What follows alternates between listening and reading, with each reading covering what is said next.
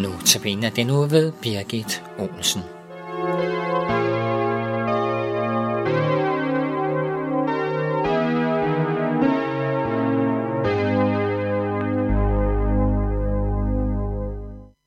I Lukas evangeliet kapitel 2 læser vi om en kvinde på 84 år.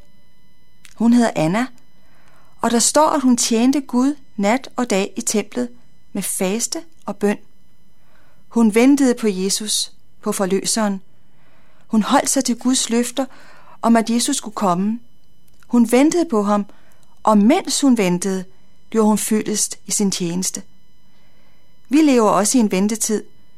Er du kristen, så længes du efter den dag, hvor du skal være sammen med Jesus. Men hvad bruger du ventetiden til?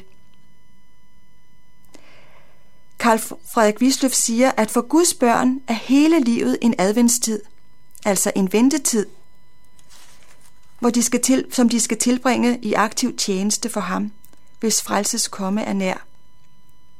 Annas tjeneste så måske ikke ud af så meget, men i Guds øjne var den stor og betydningsfuld. Forbønden er en rig tjeneste.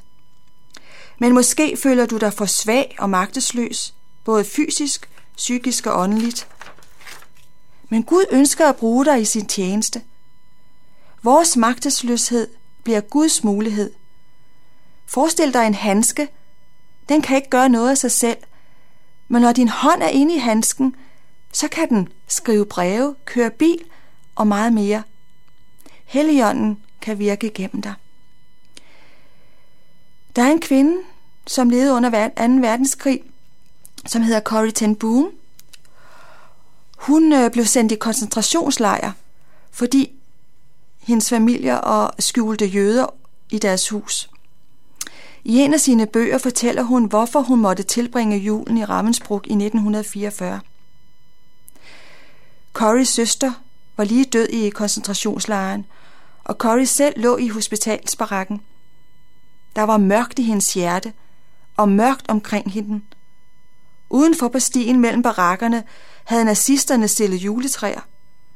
Det var de mest sørgelige juletræer, hun nogensinde havde set, og under juletræerne havde de smidt fangernes døde kroppe.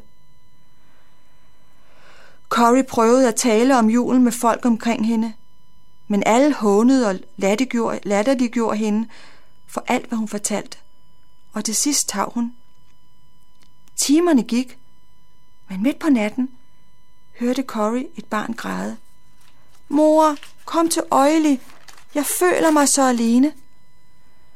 Corrie gik hen til barnet og sagde, Øjle mor kan ikke komme, men ved du, hvem der er villig til at komme til dig? Det er Jesus. Man havde opereret på hende, og snittet i ryggen var blevet dækket af en bandage af toiletpapir. Men den nat fortalte Corrie dette barn om Jesus. Hvordan Jesus kom ind i denne verden som et lille barn. Hvordan han kom for at frelse os fra vores synder. Corey sagde, Herren Jesus elsker dig og har taget din straf på korset. Nu skal du til himlen, og Jesus er der lige nu. Han er ved at gøre et lille hus klar til dig. Pigen spurgte, hvordan huset var, og Corey svarede, der er ingen onde mennesker, som i Ravensbrug. Kun gode mennesker og engle, og du skal se Jesus der. Den lille pige svarede, jeg vil bede Jesus om at gøre mig tapper, når jeg er smerter. Jeg vil tænke på den smerte, som Jesus led for at vise mig vejen til himlen. Så foldede Øjle hænderne, og sammen takkede de Jesus, slutter Corey til en boom.